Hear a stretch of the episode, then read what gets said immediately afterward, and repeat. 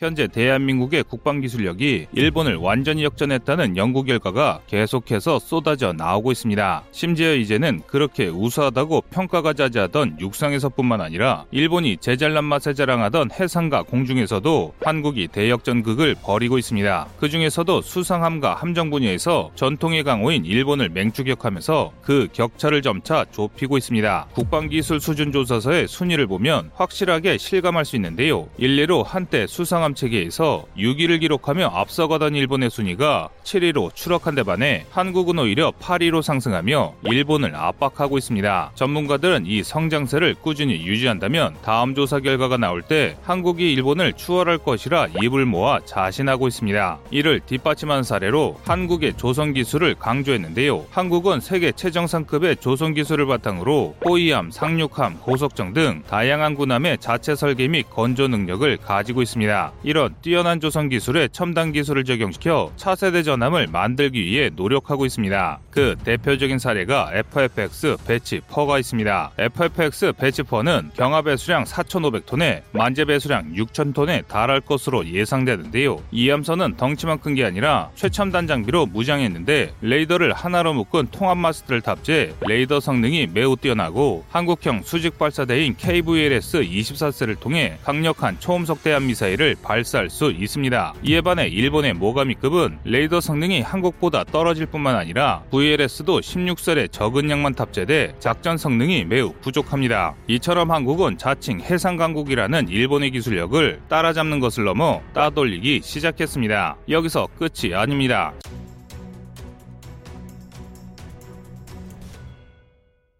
차기 구축함인 KDDX, 차기 항공모함인 CVX 사업을 통해 연안 해군이 아닌 대양 해군으로 발돋움하고 있습니다. 오죽하면 한국의 성장에 위협을 느낀 일본이 새로 중형 항공모함을 제작해야 한다고 자국에서 주장할 정도니 대한민국의 수상함 전력이 어느 위치까지 도달했는지 알 수 있는데요. 한국은 수상함 전력뿐만 아니라 잠수함 체계에서도 일본을 모가리까지 치고 올라와 예전과 달리 현격히 그 차이를 좁혔습니다. 현재 한국은 잠수함 체계에서 8위를 승리를 기록해 7위 일본을 5점 차이까지 쫓아왔는데요. 제자리 걸음만 반복하고 있는 일본과 달리 한국은 독자 설계를 통한 신형 잠수함을 공개해 우월한 잠수함 기술을 과시했습니다. 도산 안청호 급이 바로 대한민국 잠수함 기술의 우수성을 보여주는 예시라 할 수 있는데요. 도산 안청호 급은 일본의 타이게이급과 그리 차이가 나지 않는 성능을 가지고 있지만 타이게이급에는 없는 비밀 무기가 있는데요. 바로 SLBM입니다. 도산 안청호급은 도입부터 SLBM을 탑재할 것 것을 염두에 VLS 6세를 탑재했는데요. 작년인 2021년 9월 15일 SLBM 수중 발사를 성공시켜 세계 7번째 SLBM 개발에 성공한 나라가 되었습니다. 이것은 우리 해군 발전사뿐만 아니라 세계 역사상에서도 길이 남을 일인데요. 반면 해상 강국을 자칭하는 일본은 아직도 SLBM을 개발하지 못하고 있는 상황입니다. 여기에 잠항 성능을 끌어올린 도산 안창호급 batch 2와 원자력 추진 잠수함으로 예상되는 batch 3의 개발도 예고되고 있어 있어 군사 전문가들은 앞으로 몇 년 안에 우리나라가 일본을 제치고 더 높은 위치로 올라갈 수 있다고 예측했습니다. 그런데 이게 다가 아닙니다. 한국은 해양 무기 체계에서도 국산화를 위한 노력을 하고 있는데요. 우리나라에서 개발 중인 무인 수상정으로는 해검3와 M-Searcher 등이 있습니다. 이 중에서 상당 부분 개발이 완료된 해검3는 자율주행과 장애물 회피 기능을 탑재했습니다. 여기에 70mm 유도 로켓을 탑재해 상륙정에 의한 연안 침투 상황을 방어할 수 있습니다. 있습니다. 하지만 이런 개발 노력에도 불구하고 기술 순위는 생각보다 낮은데요. 국방기술진흥연구소는 한국의 해양무기 체계는 12위 수준으로 아직 추가적인 발전이 필요하다고 분석했습니다. 또한 군사 전문가들은 장차 해상에서는 무인함이 유인함정의 통제를 받아 임무를 수행하는 유무인 협동 체계가 중요하다고 강조했는데요. 특히 미국의 무인함대인 유령함대의 유무인 협동 체계를 아주 치명적이고 강력한 무인함대 모범 사례라고 강조했습니다. 미국의 유령 함대가 치명적이라고 평가받는 이유는 분산된 치명성 때문입니다. 분산된 치명성은 미사일을 탑재한 무인 함정을 대규모로 운용해서 전함이 격침되더라도 다른 함정을 이용해 계속 공격하는 방식입니다. 이전까지는 무기를 대량으로 실은 전함 한 척을 격침시키면 그만큼 위험이 줄어들었지만 이제는 한 척의 전력을 수십 척에 분산시켰기 때문에 일부가 격침되더라도 강력한 화력을 온전히 보존할 수 있습니다. 이처럼 해양 무인 체계를 적극 지속적으로 운영하려면 유무인 협동을 통한 다양한 작전을 수행할 필요가 있는데요. 우리나라도 이를 달성하기 위해 유무인 복합 체계를 연구하고 있습니다. 현재 한국은 유인 함정에 탑재하는 무인 수상정 아우라를 2019년에 개발했고 앞으로는 군집 체계 운영을 위한 기술을 개발할 것이라고 발표했습니다. 그런데 여기서 흥미로운 것은 우리가 개발을 천명하면서 꽤 자신만만한 기세를 보였다는 것입니다. 앞서 언급한 것과 달리 해상에서의 무인 체계는 실력이 부족한 것과 비춰보면 이는 상당히 상반된 모습인데요. 그런데 여기에 한국의 노림수가 있습니다. 그것은 바로 이미 순조롭게 진행 중인 타군의 무인 체계에서 많은 지원을 받을 수 있기 때문인데요. 그 중에서도 공군의 멈티 체계와 같이 이미 상당한 경지까지 달성한 분야에서 응용할 점이 많기 때문입니다. 특히 차기 전투기인 KF-21가 KUSS-X의 멈티 운영을 통해 뛰어난 항공 기술력을 가지고 있음을 자랑했습니다. 하지만 아직 우리 현실은 이런 기대와는 달리 항공기 조사 결과에서 다소 아쉬운 점수를 받았는데요. 한국의 고정익 체계는 11위로 주요 선진국보다 다소 부족하다는 판정을 받았습니다. 그리펜 전투기를 개발한 개발명가인 스웨덴과 M346 훈련기를 개발한 이탈리아 등 강대국들에 가려져 있지만 절대 무시할 수 없는 숨은 강호들에 밀린 것이라고 분석됐는데요. 게다가 미국을 비롯한 고정익 전투기 개발 선진국들이 6세대 전투기를 개발하고 있어 우리나라가 차세대 전투기 개발에 다소 뒤처져 보이는 상황으로 보일 수 있습니다. 하지만 전혀 걱정할 필요가 없습니다. 한국은 전투기 개발 후발주자임에도 불구하고 전투기 선진국들을 따라잡을 수 있는 최신형 전투기 기술을 연구하고 있기 때문입니다. 우리나라는 1980년대부터 전투기 국산화를 위한 연구를 시작했는데요. 훈련기 KT-1, T-50, FA-50을 개발하면서 전투기 개발 경험을 차근차근 쌓기 시작했습니다. 이를 바탕으로 차세대 전투기인 KF-X 사업을 도전했습니다.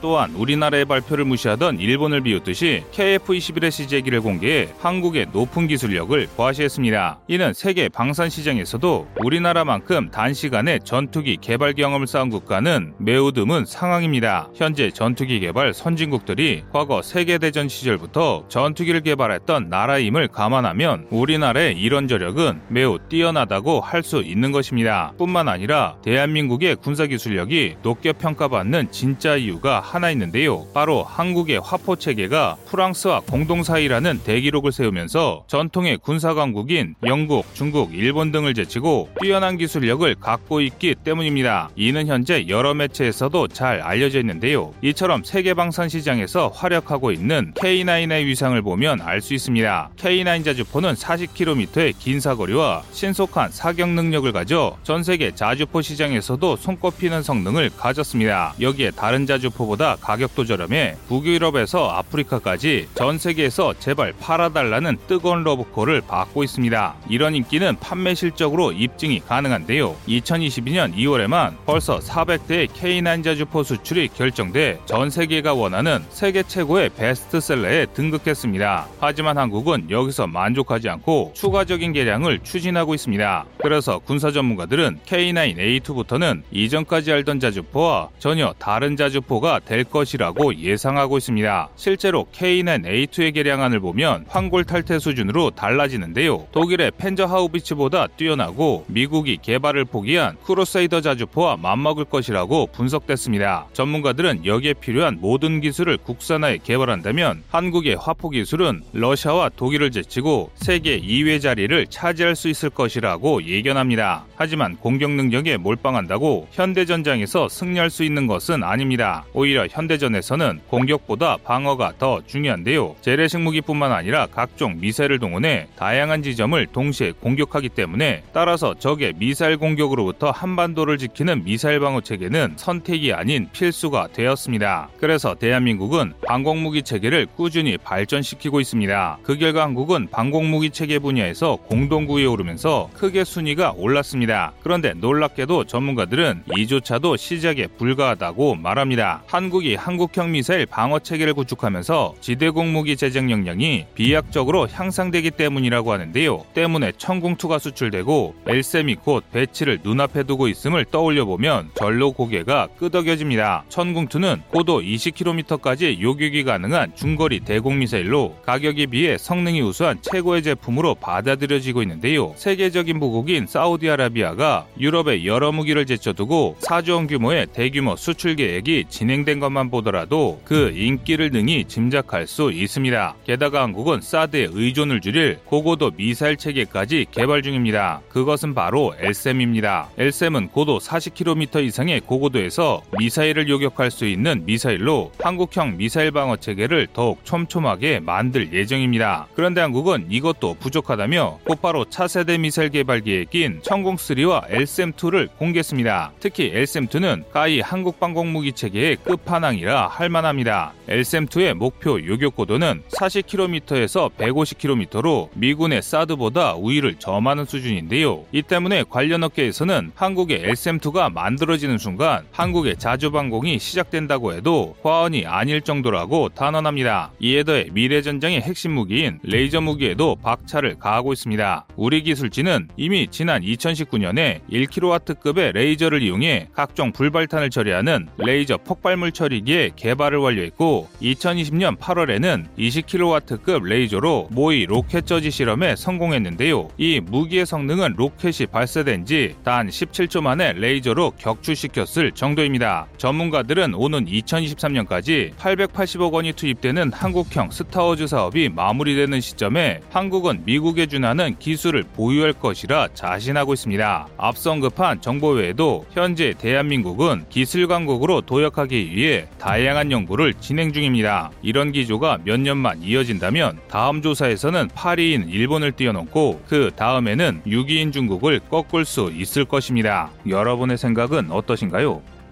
안녕하세요. 꺼리투브입니다. 여러분의 가분한 성원에 힘입어 군사무기에 관심 없는 분들도 쉽게 이해하실 수 있는 대한민국의 육해공 군사무기의 숨은 비하 이야기를 책으로 엮었습니다. 하루 종일 검색해도 절대 찾을 수 없었던 비밀스러운 내용을 이제 책으로 만나보세요.